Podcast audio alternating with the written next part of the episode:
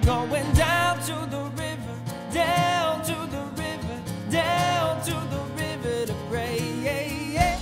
Hi there, and welcome to the media ministry of River Bible Church. I'm Pastor Dustin Daniels, inviting you to visit our website to download today's sermon notes. You can sign up for our newsletter and also submit a prayer request. We would love to pray for you and answer any questions that you may have.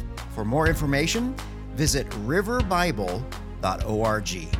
Now let's open up the Word of God together for today's message. All right, let's dive into God's Word now as we continue our verse by verse study of the, the Gospel of Matthew. We're in Matthew chapter 6, and we're going to be looking at verses 2 through 4. Go ahead and open up your Bibles there. If you're a guest with us, welcome to River Bible Church. If you don't have a Bible, uh, go ahead and stand up, grab one. We got them in the back there for you. That's our gift to you.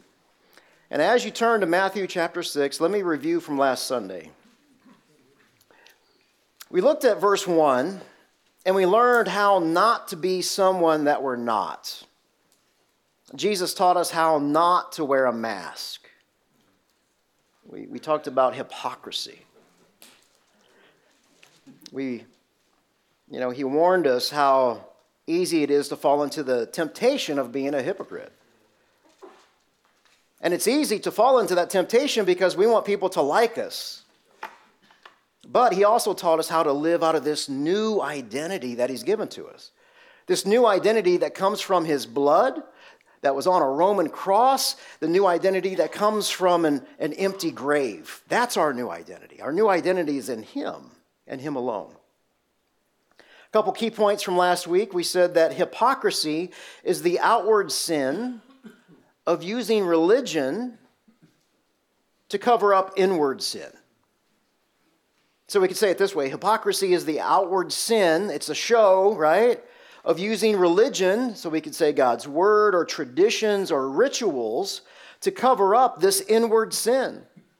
Because I'm just not sure that I want you to know who I really am. See, the more traditions you have, the, the more rituals you have in your life, the further away that you get away you get from the relationship. We said that hypocrisy is never treated lightly in Scripture. Hypocrisy is a sin. Well, today Jesus gives us his first illustration of hypocrisy. He provides the example of money and how to give it away. So, over the next two weeks, Jesus provides really two more illustrations of hypocrisy. We're going to look at prayer and fasting. So, we've got money, we got prayer and fasting as these word pictures that are relating to hypocrisy. All three of these are tied together. And it really, it seems that Jesus is working his way backwards here with these three illustrations. Because when you learn how to fast, you learn how to pray. And when you learn how to pray, you know how to handle money. So, in other words, we could say it this way out of fasting comes prayer, and out of prayer comes our giving. And I couldn't help but notice how Jesus ties in hypocrisy with money here. I mean, think about how close hypocrisy was to Jesus the entire time that he was teaching the disciples. I mean, Judas, right? He's the poster boy for hypocrisy. So I've got two primary points this morning because money and giving many times are unpopular subjects, especially within the church. Uh, because number one, it's, it's abused.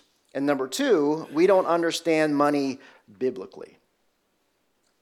There are 2,350 verses on money. Over 2,000. You know how long it took me to count 2,350 verses? Do you guys appreciate that? Thank you, Kim.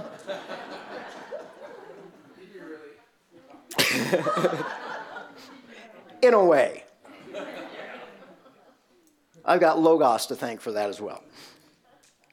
You know, that's, that's more scripture than the topics of, of heaven, hell, or faith. So obviously, the Lord has a lot, He's got a lot to say about money. So, my objective this morning is to teach the text, and then I'm going to offer some suggestions on how to make the subject of money less fearful in our own lives. So, if you would please stand now for the reading and the honoring of God's word. Matthew chapter 6, starting in verse 1. Jesus says, Be careful not to practice your righteousness in front of others to be seen by them. Otherwise, you have no reward with your Father in heaven. So, whenever you give to the poor, don't sound a trumpet before you, as the hypocrites do in the synagogues and on the streets, to be applauded by them. Truly, I, I tell you, they've got their reward. But when you give to the poor, don't let your left hand know what your right hand is doing, so that your giving may, may be in secret, and your Father who sees in secret will reward you. And dear friends, these are the, the words from the Lord Jesus within the inerrant, the infallible, the inspired living word of Almighty God. Please be seated.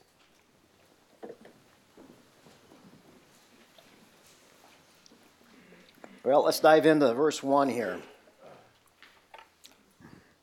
Be careful not to practice your righteousness in front of others to be seen by them. Otherwise, you have no reward with your Father in heaven. So, verse 1 is what we studied last week. And now, in verse 2, as we go, Jesus gives us a common example of how people are hypocrites.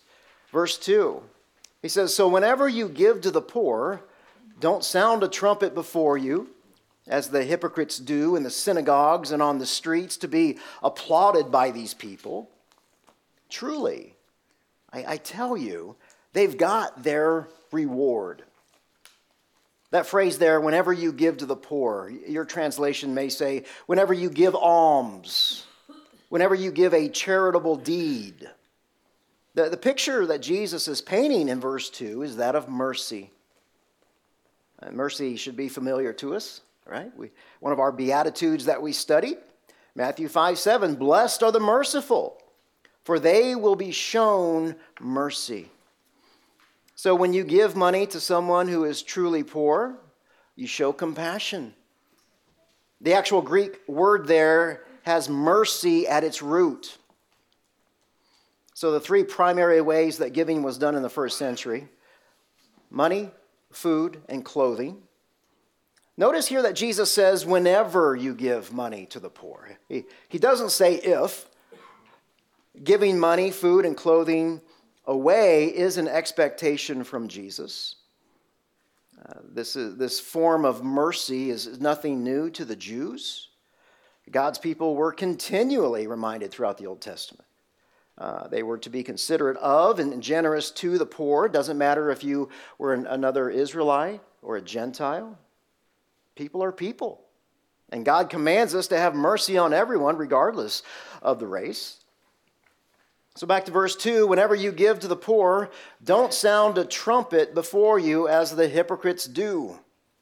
Now, this is a, an interesting verse because up to this point, there's no evidence from history or archaeology that Jews used a literal trumpet to announce their giving. It seems highly unlikely that they would allow a loud instrument like a trumpet to be blown at random in the temple. I mean, it's it is possible that we get that phrase, you know, blow your own horn, you know, from this verse. But I, I want you to think about it. Can you imagine someone in the foyer of our church standing by the tithing boxes. And every time one of us donated, they would, they would blow a trumpet, right?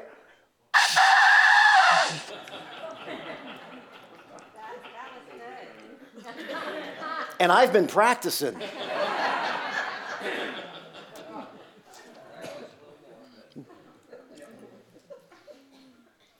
Or if someone gave a lot of money, we would use a tuba. Let everybody know. Or if somebody just tips God, you know, they throw 20 in the plate there, all you get is a little whistle. That's it, that's all you get. No, see, most likely they didn't allow that in the temple, just like we don't allow that here. So there is a second option for our interpretation here.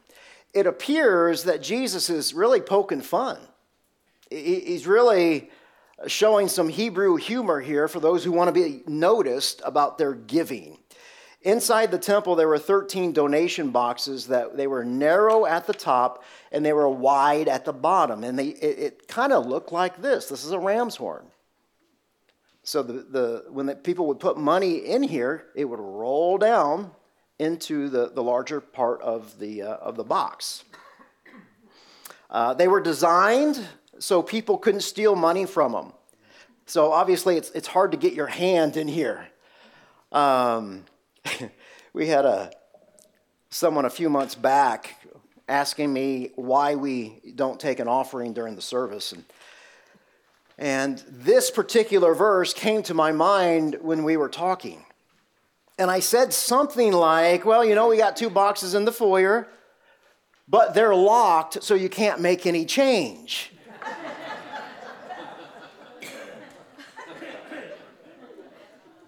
Yeah, needless to say, we haven't seen him back. he didn't appreciate my wit. And I'm not very witty. Ask Amy, she'll tell you. I, I, thought it was pretty good. So, all that to say this these, these boxes, they, they resembled a ram's horn or some kind of trumpet. And although nobody blew any physical trumpets in the, in the temple, most likely, these donation boxes did make a unique sound as people dropped in the money. So people who wanted to be noticed, they, they would drop all this money in at one time and just, just imagine the noise that all the racket this would make. Stick a bunch of money in here and all the, all the jingling and, you know, come down and thud, right? That practice of doing that is called sounding the trumpet. And it was this practice that Jesus is most likely referring to here in this verse. And obviously, he opposes all of this.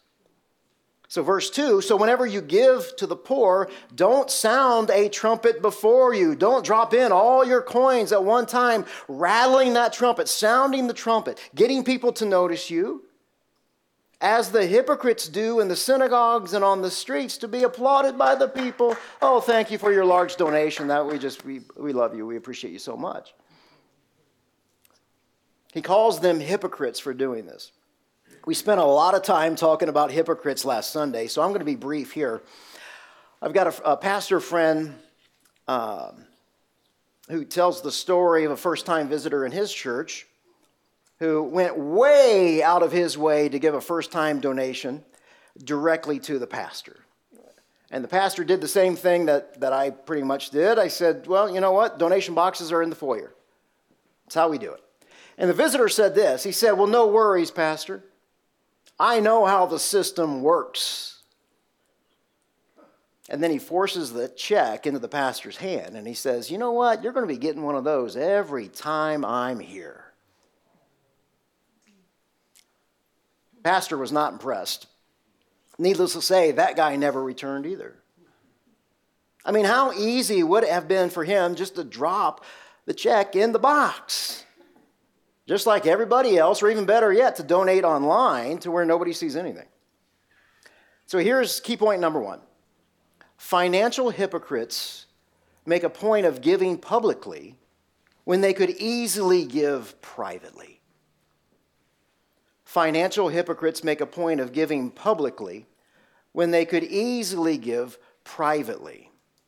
In Mark's gospel, Jesus presents someone doing it right. This is such a great story.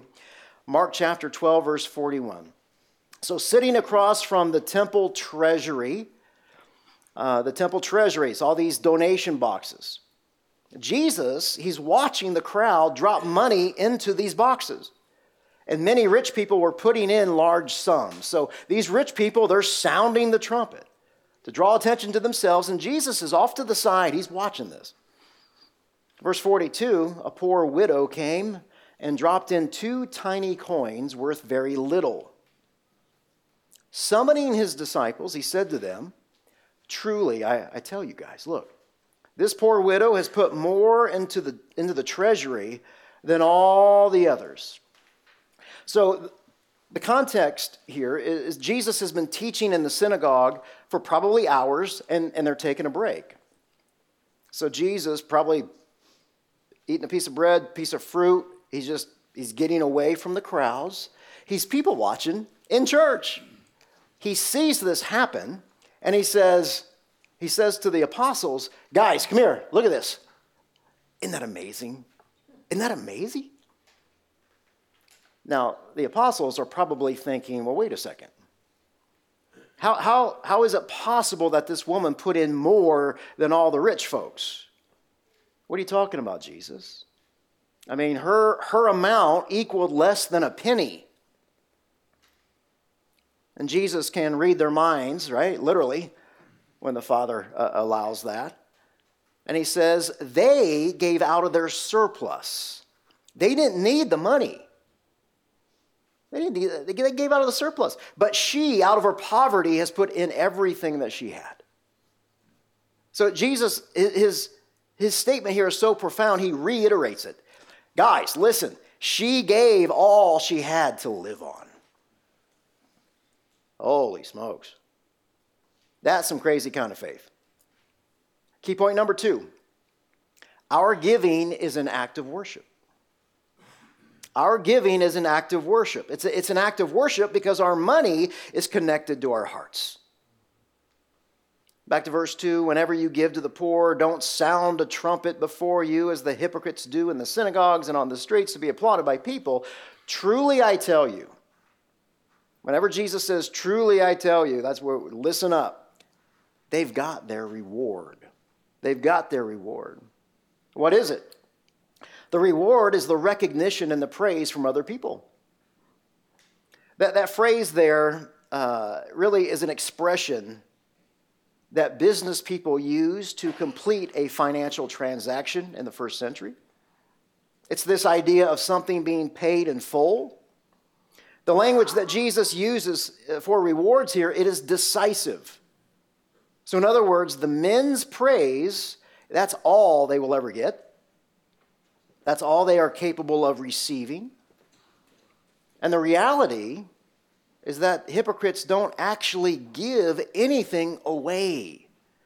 What they're doing is they're buying, and their reward, that men's praise, is what they've paid for. Now, does this mean that we are not to, to give openly? Is it wrong to give openly? Must all of our giving be anonymous? Well, not necessarily. In Acts chapter 4, Barnabas sold a field. He laid all the proceeds at the apostles' feet. We also know that Ananias and Sapphira, husband and wife, they also sold some land, just like Barnabas. But when they laid the money at the apostles' feet, they were struck dead. Now, what's the, dif- what's the difference? They both, they both gave openly. The apostles knew the church witnessed this. What's the difference? Why was Barnabas spared but not Ananias and Sapphira?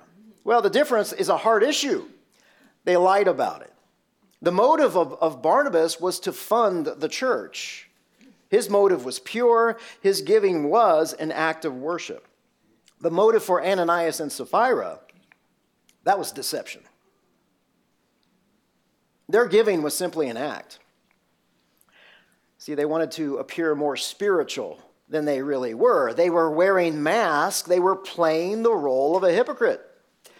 And it's in this text today that Jesus is concerned about how giving is done because our, our actions speak louder than words. So, in other words, what we do trumps what we say we believe. So, let's now fast forward 2,000 years. Has anything changed? The Giving is still to be noticed. I mean, if it wasn't, why, why does the world publish list of all their donors, right?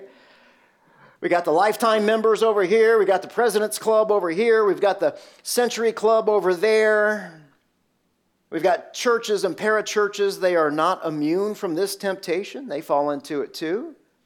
I mean, you can get your name on a certain brick on the building, or maybe you can hang up a little plaque or my favorite, you can buy your own sanctuary seat. The cheap ones are in the back, you know, the, the closer that you get here. You know. But Lord have mercy if you buy your seat and you come back next Sunday and somebody's sitting in it. Oh, That's a bad deal right there.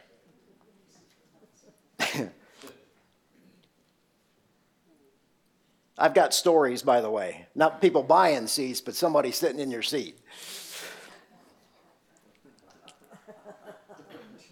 Just beware, I know. Verse 3 But when you give to the poor, don't let your hand know what your right hand is doing. So, this phrase from Jesus is a bit odd. Both of our hands almost always work in unison. We lift with both hands, we carry things, we catch things. Uh, we use both hands to, to uh, in our work when we play and have our hobbies. That phrase there, to, to not let your left hand know what your right hand is doing, is possibly an expression that referred to doing something spontaneously. So, in other words, if you see a person in need, you give.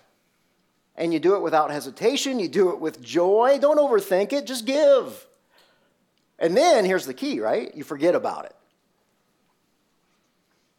In other words, don't let your left hand know what your right hand is doing. The most satisfying giving and the giving that God blesses is that which is done and it's forgotten. It is done in love and it's done out of a, a need. And when that need is met, we just go about our day. We're not going to stand around waiting for a trumpet to be blown. We're not going to be standing around asking for a tax deductible receipt. We don't want the recognition. Why? Because we're disciples of Jesus. We don't need to be applauded by people. Our, our joy comes from being known and forgiven by God. Verse 4 Jesus says, So that your giving may be in secret, and your Father who sees in secret will reward you. So we got a whole lot of secrecy going on. Uh, it's not the wicked type of secrecy, it's, it's the good. This is a divine kind of secrecy. See, our purpose as Christians is, is it should be to meet the need that we can meet and then leave all the bookkeeping to God. So at the onset, I, I mentioned that, that giving money away is an unpopular subject for two reasons. It's abused. We don't understand it biblically or money biblically. So let's talk about the abuse first. It's important for us to realize that people have always abused money. Whether it was silver, whether it was gold, whether it was cattle in the Old Testament, whether it's the printed money today. And we can bank on the fact that it's, people are going to continue abusing others. Secondly, we live in a time where there has never been more requests for your money. Through technology, through social media, every church, every parachurch ministry, every secular nonprofit has its handout. There are 1.8 million churches and nonprofits asking for your money here in the United States. 1.8 million. I mean, the sheer volume of that seems like abuse. But, see, if we don't understand money biblically, we're going we're gonna allow that to weigh on us. But if we do understand money biblically, it's, it's going to take that tension away. So I'm going to give you some, some thoughts and some key points here. Some of these will resonate with you, some of them won't. And I pray that you can at least take one of them home and apply this to your finances uh, for the new year. So let's start at the very, very beginning here. Before all the silver and gold, Genesis 1 1. Right? In the beginning, God created the heavens and the earth. All right, key point number three God owns everything. God owns everything. And not just from Genesis to Revelation, but, guys, from the foundations of the world to the new heavens and earth. Key point number four God owns you through redemption. God owns you through redemption, through his blood, and through that empty grave. The apostle Paul says in 1 Corinthians chapter 6, you are not your own. Why? Because you were bought at a price. That's why we purposely sang today, Jesus paid it all. He paid it all. So, before I move on, I just want to make sure we're on the same page, right? God is sovereign over the economy.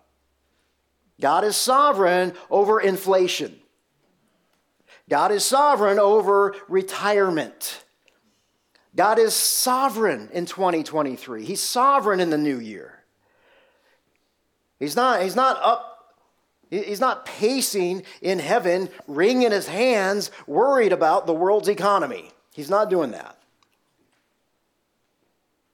We are to trust and pray that God is a God of provision.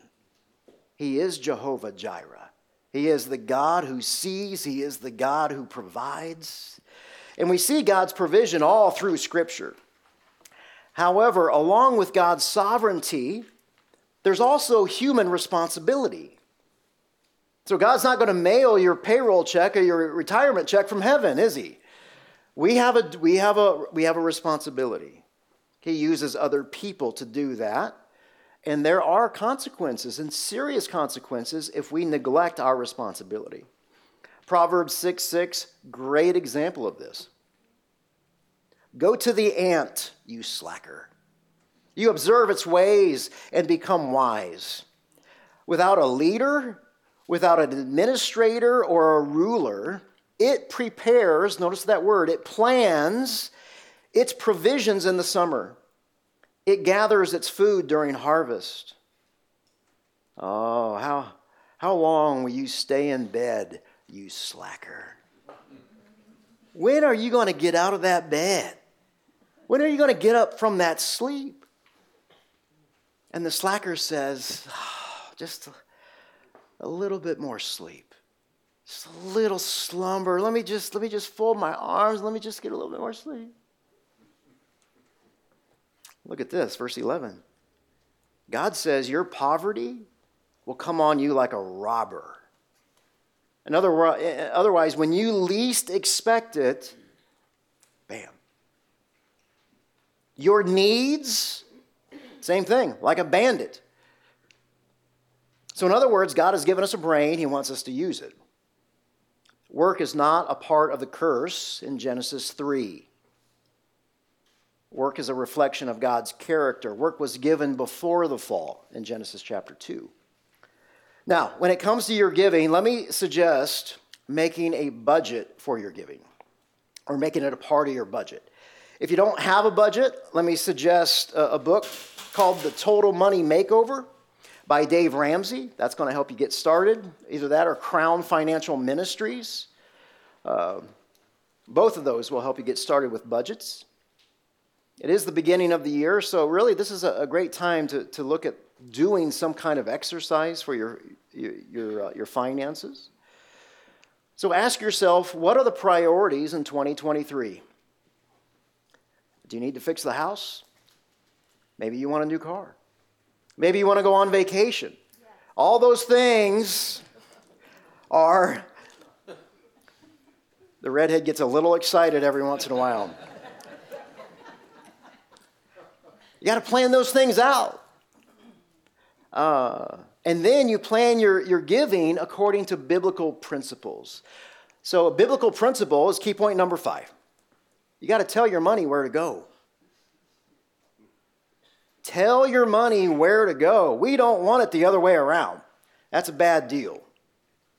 Now, Scripture only talks about two ways to give, so let's talk about those. Uh, the first is to the local church, and the second is to the poor. So let's look at the, the church first. I'm going to read Malachi 3 here. Notice how specific God is with this command, and then notice also the reward that comes from Him and not man. This is amazing. Malachi 3, verse 10. Bring the full tenth. The full tenth there, that's what's known as a tithe. A tithe is the first 10% of your gross income. God says, bring that into the storehouse. The storehouse is the, the local church. Now, why would God say that? He goes on to say, so that there may be food in my house. See, the primary role of the local church is to teach the doctrine of the apostles. It is to give the congregation spiritual food. And God says, Huh, you don't like that? Well, let me double down on you. Test me in this way. And see if I will not open the floodgates of heaven and pour out a blessing for you. Look at this without measure. God says, You do, you do that, you, you can't even count the number of blessings.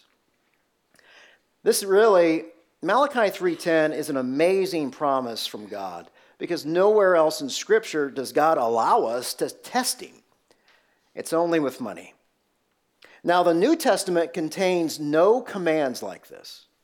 And the reason for that is that the Holy Spirit reveals the percentage and the amount to us individually. The Apostle Paul talks about giving in both, in both 1 Corinthians and 2 Corinthians.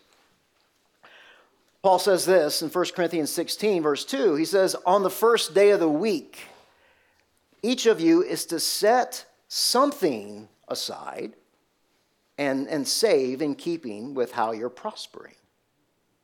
So, the idea here is from what God has given you, you are to give to the church. Paul says, do that on the first day of the week, do it weekly. Now, interesting, why would he, why would he make that a priority?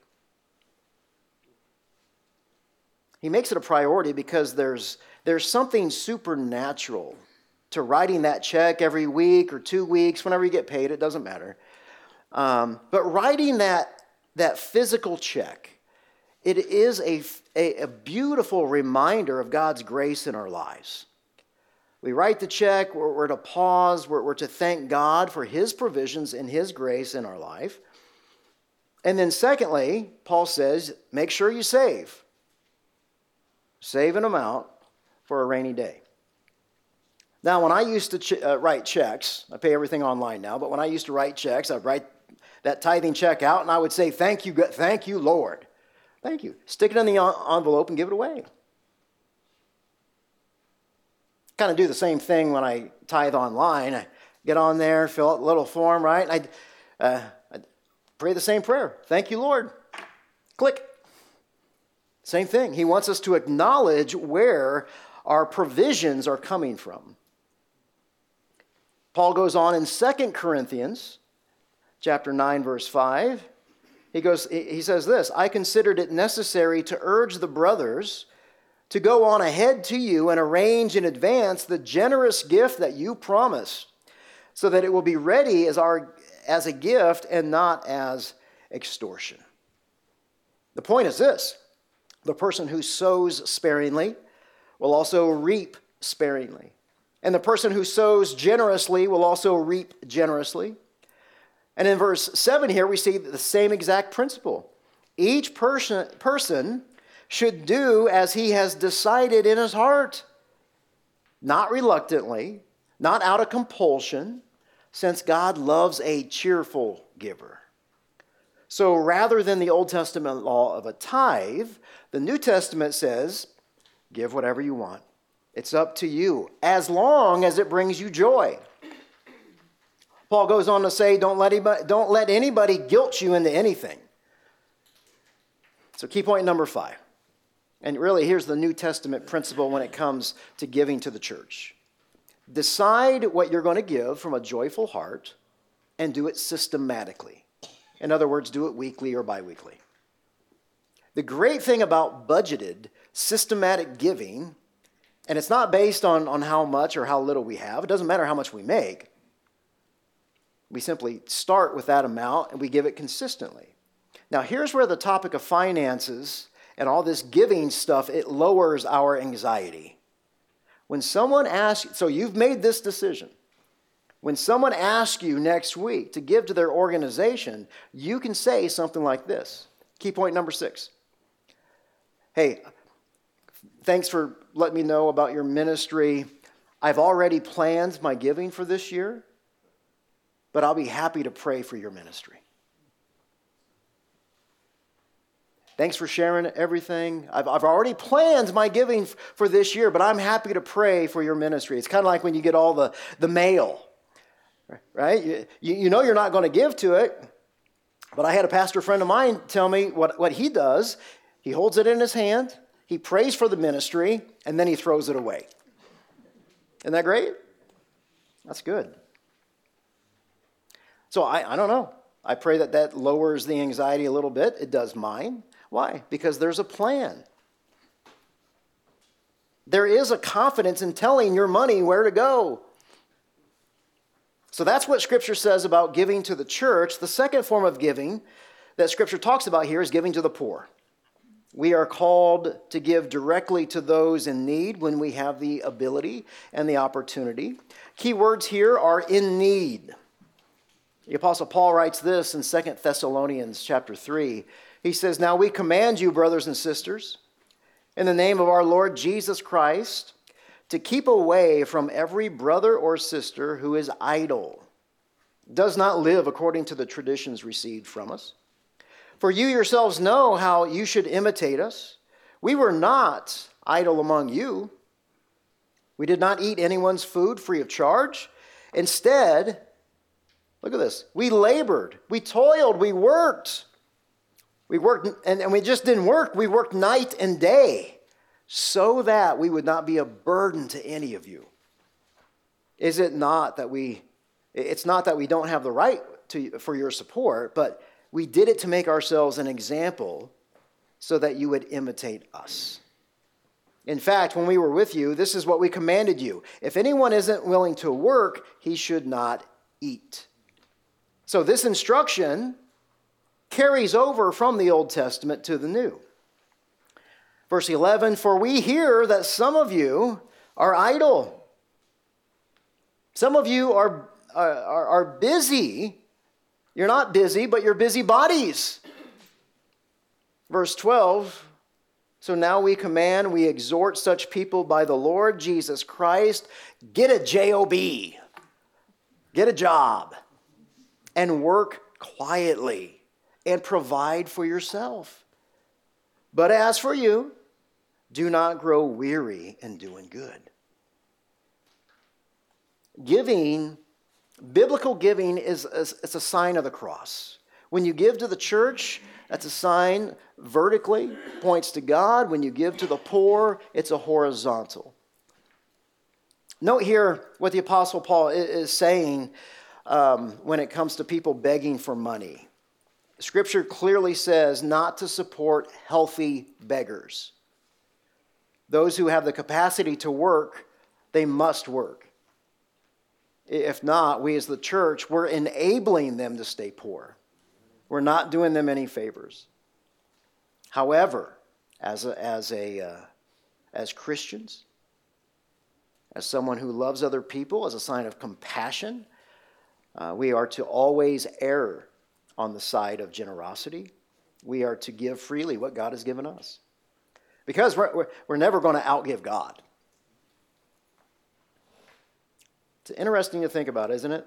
That God doesn't need your money, but you do need to give it away.